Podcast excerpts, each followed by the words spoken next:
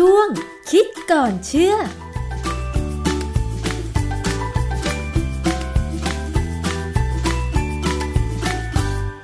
บกันในช่วงคิดก่อนเชื่อกับดรแก้วกังสดานนภัยนักพิษวิทยากับดิฉันชนาทิพไพรพงษ์เช่นเคยนะคะ คุณผู้ฟัง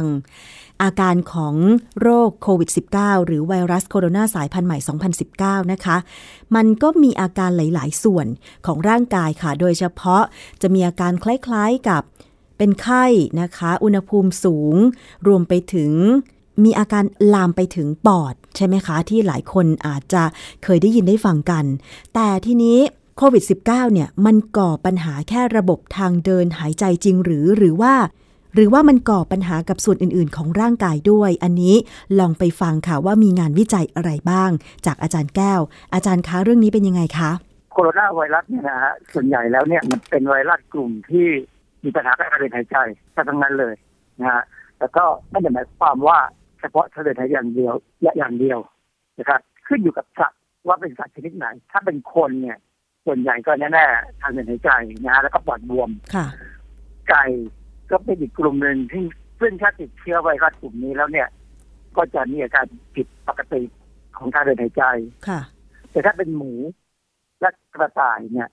ถ้าไปติดเชื้อกลุ่มโคโรนาไวรัสเนี่ย มันจะกลายเป็นอาการท้องเสียแทน ค่ะนะฮะซึ่งอันนี้ก็เป็นเรื่องที่อยู่ในตำราแล้วนะฮะทีนี้เวลาเราพูดถึงไอ้เจ้าโควิด -19 เนี่ย อาการที่บอกว่าเป็นอะไรนะเป็นอาการเตือนว่าคนเนี้ยสงสัยจะเป็นเนี่ยนะค่ะก็คือมีไอมีไอ มีไข้นะครับปวดกล้ามเนื้อปวดหัว หายใจลำบาก คือถ้าเข้าอาการแบบนี้เนี่ย ส่วนใหญ่ตอนนี้เขาจะตรวจเชื้อหมดแล้วนะว่าเป็นหรือไม่เป็นค่ะ คือบางคนตรวจแล้วก็ไม่เป็นนะเพราะว่ามันเป็นอาการของคล้ายๆไข้หวัดใหญ่เหมือนกันนะฮะอันนี้ผมก็ไปเจอบทความหนึ่งในเว็บไซต์ของไทม์นะฮะนิตยสารไทม์เนี่ยเขามีเว็บไซต์ซึ่งเป็นให้เราให้ข้อมูลเราได้นะฮะค่ะเอ่อบทความชื่อ unusual symptoms of coronavirus what we know so far ก็คือ มันเป็นอาการที่ไม่ปกติอะที่ปกติเอ่อปกติเนี่ยไออาการของโคโรนาไวรัสจะไม่เป็นแบบนี้ แต่ว่ามันก็เริ่มมีหมอมีนักวิทยาศาสตร์การแพทย์เนี่ยเขาเริ่มสงสัยเขาเริ่มคือบางครั้งเนี่ยไปเห็นคนไข้เยอะๆเนี่ยคนที่รักษาบำบัดคนไข้เนี่ยค่ะก็ไม่ทันสังเกตหรอกแต่คนที่อยู่ห่างออกมาหน่อยเนี่ย จะสังเกตได้นะฮะอาการที่เขาสังเกตเนี่ยก็คือ บางคนที่ติดเชื้อ แล้วบอกเลยว่าคนนี้เป็นไอ้เจ้าโควิด -19 เนี่ยนะมีอาการเกิดผื่นที่ผิวหนัง อืมค่ะ คืออาการแบบนี้จริงๆ พวกที่เป็นโคโรนาไวรัสธรรมดาเนี่ย ไม่เคยมีอาการแบบนี้ที่จะให้เห็น เพราะว่าอะไร เพราะว่าอาการที่เป็นที่ผิวหนังเนี่ยมักจะเป็นพวกไข้ทรพิษ พวกขัดอีสุกอีไซเอ่องูสวัสดอันนี้เป็นไวรัสอีกกลุ่มเลย ไม่ใช่กลุ่มนี้นะฮะ เขาก็เลยสงสัยว่าค่ะหรือว่ามันเป็น มันเป็นทางไอ้ไอ้ผิวหนังเราเนี่ยเซลล์ผิวหนังจะเป็นกลายเป็นเป้าหมายอีกค่ะอันหนึ่งของไอ้ไวรัสที่ทำให้เกิดโควิด -19 เป็นคนหนึ่งอีกกลุ่มหนึ่งเขาบอกว่า หรือมันเป็นเพราะว่ามันเป็นอาการแพ้คล้ายๆกับการที่ภูมิคุ้มกันเนี่ยทำงานเกินเกินปกติ ซึ่งซึ่งมีข้อมูลอยู่ตลอดเวลาว่าภูมิคุ้มกันในร่างกายของบางคนเนี่ยทำงานเกิน ปกติค่ะที่ทำให้เกิดปัญหาปอดนะฮะค่ะคือคนไข้บางคนเนี่ยที่เสียชีวิตเพราะปอดเนี่ย เป็นเพราะภูมิคุ้มกันเนี่ยมันทำงานเกินอืมนะฮะเกินมันมันมันไม่สามารถจะยับยั้งตัวมันเองได้ค่ะมันปล่อยระบบที่จะทำลายไวรัสเนี่ย แล้วก็ไปทำลายเซลล์ข้างเคียง ก็คืออาจจะเป็นพวกปอดนะฮะแต่เขาเลยสงสัยว่ามันอาจจะมาวุ่นวายกับผิวหนังด้วยมั้ง ค่ะ ตอนนี้ก็มีกลุ่มของหมอผิวหนังเนี่ยนะหมอโรคผิวหนังเนี่ย ที่กำลังศึกษาเรื่องนี้อยู่ค่ะทีนี้เมื่อกี้เราบอกว่าอ่าในสัตว์บางอย่างเช่นหมูเช่นกระต่ายเนี่ย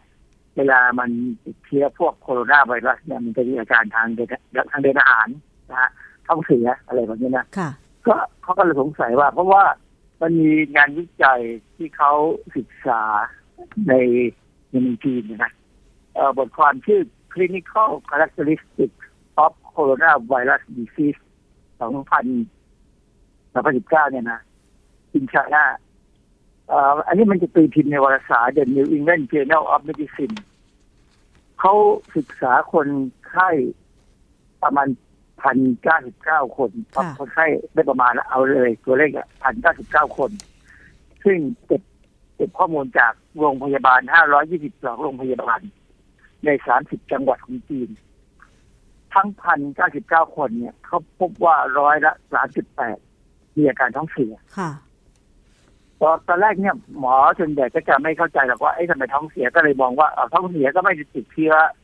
ไอ้ซาโควี2นี่สินะ คือไม่ใช่โควิด19เพราะว่าโควิด19เนี่ย มันไม่เคยทำให้คนท้องเสียสมัยคือสมัยอาการแรกๆเนี่ยที่เจอในเดือนเดือนต้นๆเนี่ย มันไม่ใช่อย่างนี้ค่ะ หมอก็เลยมองว่าเออมันไม่ใช่โควิด19ก็ไปรักษาโรคแบบอื่นค่ะแต่ปรากฏว่าตรงนี้เป็นความเข้าใจผิดของหมออืม เพราะว่ามันจะมีข้อมูล คล้ายกับที่เขาตีพิมพ์ในวารสาร The American Journal of Gastroenterology Gastroenterology ก็คือเกี่ยวกับทางเดินอาหารนี่แหละค่ะเอ่อบทความชื่อ Digestive System อะไม่ใช่ Digestive Symptoms in COVID-19 Patient with Mild Disease Severity คือเป็นบทความที่เขามองดูคนที่ติดเชื้อที่มีอาการไม่มากนะอาการที่ไม่รุนแรง แต่ว่าเขาไปดูว่าคนที่อาการแบบเนี้ยที่ไม่รุนแรงเนี่ยนะติดเชื้อโควิดไม่รุนแรงเนี่ย มีอาการทางเดินอาหารทางเดินอาหารนะฮะก็เพราะว่าคนไข้พวกนี้ มักจะมีความผิดปกติของระบบทางเดินอาหาร และมักได้รับการพิเคราะห์โรคช้ากว่าปกติค่ะคือ คือพิเคราะห์โรคก็คือการระบุว่าเป็นโรคอะไรเนี่ยช้าเพราะว่าคนไปมองว่าอ้าวมีอาการทางเดินอาหารเนี่ยมันก็ไม่ใช่ทางเดินหายใจเนี่ยก็เลยช้าไปหน่อยค่ะกว่าที่จะเริ่มไปรักษาให้เป็นระบบของไอ้โควิด -19 เนี่ยนะโควิด -19 เนี่ยนะก็เสียเวลาไปพอสมควรค่ะนะฮะทีนี้มันมีข้อมูลอีกอันหนึ่งที่น่าสนใจ เราเคยเห็นข่าวที่แมัทธิวดินเขาออกมาพูดอะเขาบอกว่า เขาเขาไม่ได้ข้อมูลว่าโควิด -19 เนี่ย มันอยู่ในอุจจาระด้วยอือฮึเพราะฉะนั้นเวลาชักโครกเนี่ยควรจะปิดฝาชักโครกก่อน แล้วก็ค่อยกดชักโครกค่ะเพราะว่าปล่อยน้ำมันจะได้ไม่ฟุ้งขึ้นมา เพราะว่าถ้ามีไวรัสอยู่ในอุจจาระเนี่ย มันอาจจะฟุ้งมากับปล่อยน้ำได้อืมซึ่งฟังแล้วก็มันก็ประหลาดเหมือนกัน แต่ว่าพอไปเจอข้อมูลว่าโควิด -19 ทำให้มีอาการท้องเสียด้วยเนี่ยเออมันก็น่าจะเป็นจริงอย่างที่มัทธิวดินเขาว่านะค่ะก็เพ ราะฉะนั้นเพราะฉะนั้นตอนนี้เข้าห้องน้ำเนี่ย อาจจะต้องเอาทิชชู่ชุบน้ำเช็ดที่รองนั่งให้ดีนะค่ะห้องน้ำสาธารณะเนี่ยนะฮะใช่ โดยเฉพาะคุณผู้หญิงเนี่ยค่ะ จะต้องไปใช้โถชักโครกทุกครั้งที่เข้าห้องน้ำอยู่แล้ว ส่วนคุณผู้ชายอาจจะไม่จำเป็นทุกครั้งใช่ไหมคะ ยกเว้นว่าไปทำธุระหนัก ถึงจะต้องไปนั่งชักโครก ส่วนถ้าเป็นห้องน้ำสาธารณะเนี่ยอาจารย์ การจะ มีน้ำยาฆ่าเชื้อ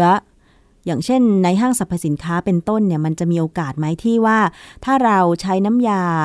ชุบทิชชู่ แล้วก็เช็ดฝาชักโครก แล้วถ้าสมมุติว่ามันมีเชื้อโควิด -19 ติดมากับฝอยละอองน้ำตอนกดชักโครก มันจะฆ่าเชื้อได้ค่ะ อาจารย์น้ำยาฆ่าเชื้อที่สำหรับในห้องน้ำอะค่ะอาจารย์เออความจริงในห้องน้ำเขาเขาอาจจะไม่มีนะแต่ว่าตอนนี้มีคันแนะนำว่าทุกคนควรจะมีแอลกอฮอล์สำหรับสเปรย์ ราะฉะนั้นเราอาจจะต้องซื้อแล้วล่ะแล้วอาจจะต้องสเปรย์บนที่นั่งชักโครกทุกครั้งแล้วก็เอาทิชชู่เช็ดค่ะนะคราวนี้อีกอันหนึ่งที่น่าสนใจคือข้อมูลที่ก็บอกว่าบางครั้งเนี่ยคนไข้ที่ติดเชื้อโควิด -19 เนี่ย ก็มีปัญหาที่ไตอ้าวมันมีอาการยังไงอาจารย์ จริงๆเนี่ยอาอาการที่ของไตที่ก็คืออาการไตไตเสียแหละนะฮะมันจะเริ่มทำให้ไตเสียได้ ค่ะโดยเฉพาะก็บอกคนไข้ที่มีอาการของโควิด -19 เนี่ยเอ่อ ในนิวยอร์กนะฮะมีอาการผิดปกติของไตถึงร้อยละสามสิบหกนิวยอร์กนี่คนไข้ตายเยอะนะคนอเมริกันเนี่ยที่นิวยอร์กเนี่ยตายเยอะ แล้วมีอาการผิดปกติที่ไตเนี่ยถึงร้อยละสามสิบหกค่ะเอ่อความจริงมันมีงานวิจัยเรื่อง acute kidney injury in patients hospitalized with COVID-19 ตีพิมพ์ในวารสาร Kidney International เอ่อในบทความเนี่ยเขาก็บอกว่ามันไม่น่าประหลาดใจหรอก เพราะว่า โควิด -19 เนี่ย มันมันมันใช้ไอ้เจ้าที่ไอ้ ACE2 เป็น receptor ในการเข้าสู่เซลล์ ACE2 มันก็คือเอนไซม์เกี่ยวกับระบบของความดันโลหิตของมนุษย์ค่ะนะเอ่อซึ่งมันจะมีมากที่ปอด เพราะฉะนั้นปอดถึงเป็นอวัยวะแรกๆที่โควิด -19 จะเข้าไปตีค่ะนะฮะ แต่ว่า kidney หรือไตเนี่ย ก็มี ACE2 เป็น receptor เยอะมากเหมือนกัน ค่ะซึ่งอันนี้ก็เลยไม่ค่อยน่าประหลาดใจอะที่บอกว่า บางครั้งเนี่ย ถ้าสมมุติว่าโควิดมันเข้าไปที่ปอดแล้ว มันเข้าไปสู่ระบบเลือดได้เนี่ย ถ้าถ้าเข้าระบบเลือดได้เมื่อไหร่เนี่ยมันไปไตแน่ๆค่ะเพราะว่าไตเนี่ยเป็นที่กรองเลือดอืมนะฮะเขาก็เลยบอกว่า อันนี้เป็นอันที่ควรจะต้องสังเกตแล้วว่า คือบางครั้งเนี่ยเขาบอกว่า คนที่ติดเชื้อแล้วเนี่ยหมอก็ต้องให้ยารักษาไตด้วย คือดูแลไตด้วย ไม่ใช่ว่าดูแค่อาการทางปอด หรืออาการไข้อย่างเดียว ค่ะนะฮะนอกจากไตแล้วก็ยังไปตับ อืม ก็ไม่น่าประหลาดใจอีกแล้วว่าตับเนี่ย มันก็มีเจ้า ACE2 เป็นตัวรับ ที่มีปริมาณสูงค่ะนะฮะเพราะตับที่ทำงานเกี่ยวกับระบบความดันโลหิตพอสมควรเลยนะฮะเกี่ยวกับเรื่องต่างๆของเกี่ยวกับเลือดนะฮะเอิ่ม การศึกษาในห้องทดลองเนี่ย พบว่าไอ้เจ้าซาโควี2เนี่ย มันเข้าสู่เซลล์ตับที่เขาเลี้ยงในห้องทดลองเนี่ย เข้าได้ดีค่ะคืออันนี้เป็นงานวิจัยในหลอดทดลองเขาบอกว่า เอาไวรัสเนี่ยใส่เข้าไปในการเลี้ยงเชื้อที่เป็นเซลล์ตับเนี่ย มันเข้าเลยค่ะเพราะฉะนั้นก็ไม่น่าประหลาดใจว่าบางครั้งเนี่ยเวลาเราเราได้เชื้อเข้าไปทางปากหรือทางจมูกก็ตามเนี่ย เส้นทางที่จะลงไปปอดเนี่ยมันก็เป็นเส้นทางเดียวร่วมกับทางที่จะลงไปในทางหลอดอาหารค่ะเพราะฉะนั้นโอกาสที่จะกลืนน้ำลายลงไปก็มีมันก็จะไปพอไปถึงทางเดินอาหาร มันถือซึมได้มันมันมันเข้าไปอยู่ในเซลล์เราเข้าไประบบเลือดเราได้เนี่ย ไปตับทันทีเหค่ะมือนกันนะฮะ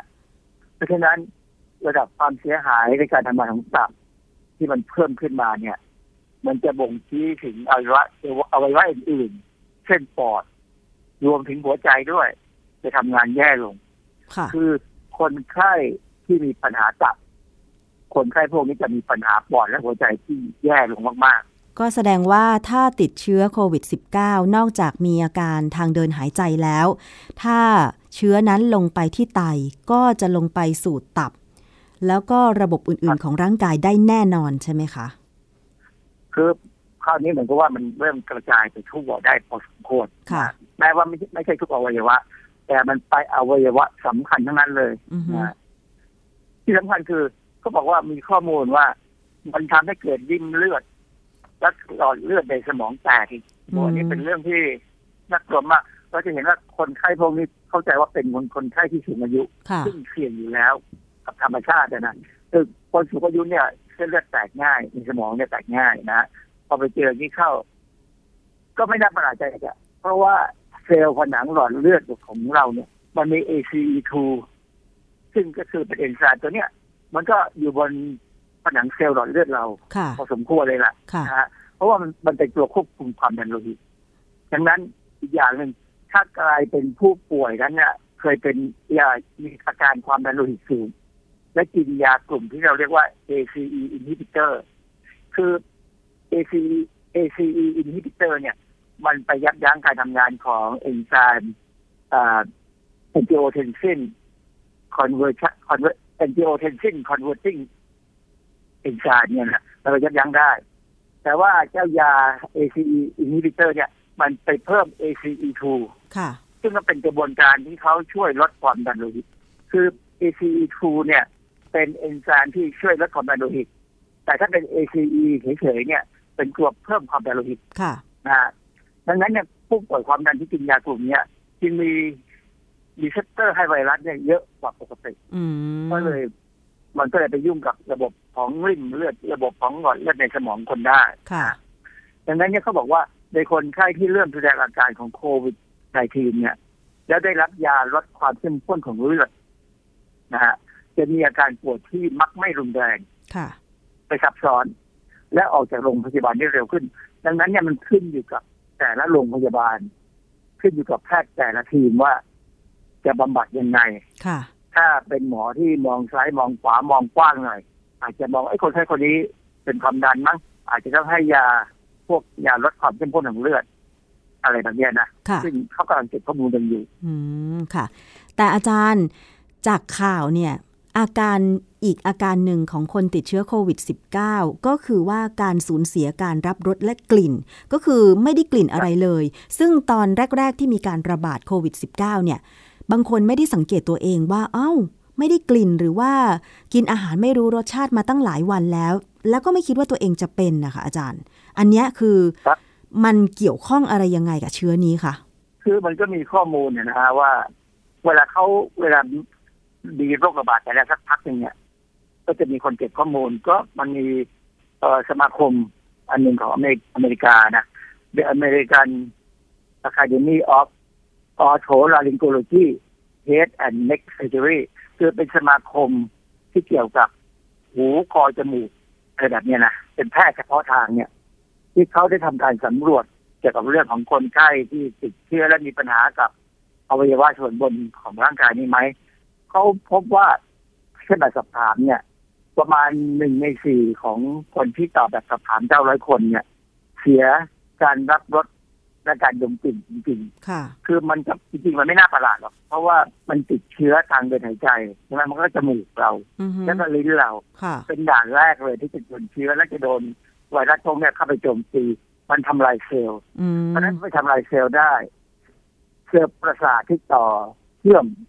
เซลล์พวกนี้ที่ไปสมองเนี่ย มันก็ควรจะถูกทำลายด้วยแต่ว่า อาการนี้จะหายไปแต่ก็จะกลับมาได้รับรสได้รับกลิ่นได้เหมือนเดิม ถ้าเราสู้ไวรัสชนะเพราะฉะนั้นถ้าร่างกายชนะมีแอนติบอดีมีอะไรพวกนี้มาช่วยได้หรือหมอให้ยาได้จนอาการของเราแล้วก็หายสภาพการรับรสได้ดมกลิ่นจะกลับมาค่ะดังนั้นเนี่ย ถ้าใครติดเชื้อแล้วยังไม่ได้กลิ่นไม่ได้ลดอะไรเลยทุกกินอาหารก็ไม่ลงนะ อันนั้นเสี่ยงค่ะเพราะฉะนั้นต้องพยายามรีบกลับมาให้ได้ วิธีกลับมาให้ได้ อันหนึ่งก็คือต้องกินให้ได้ ค่ะ ถึงมันจะไม่ได้รับรสกลิ่นไม่หอมไม่รู้สึกอะไรเลยเหมือนกับกินอะไรก็ไม่รู้เนี่ย ก็ต้องกินให้ได้สารอาหารให้ครบก่อน จากนั้นเนี่ยร่างกายก็จะต้องเอาสารอาหารเนี่ยไปสร้างนู่นสร้างนี่สร้างภูมิต้านทานมาสู้กับเชื้อโรคค่ะ แล้วถ้าเราร่างกายเราชนะได้ เราจะกลับมาได้รับรสกับดมกลิ่นได้เหมือนเดิมค่ะ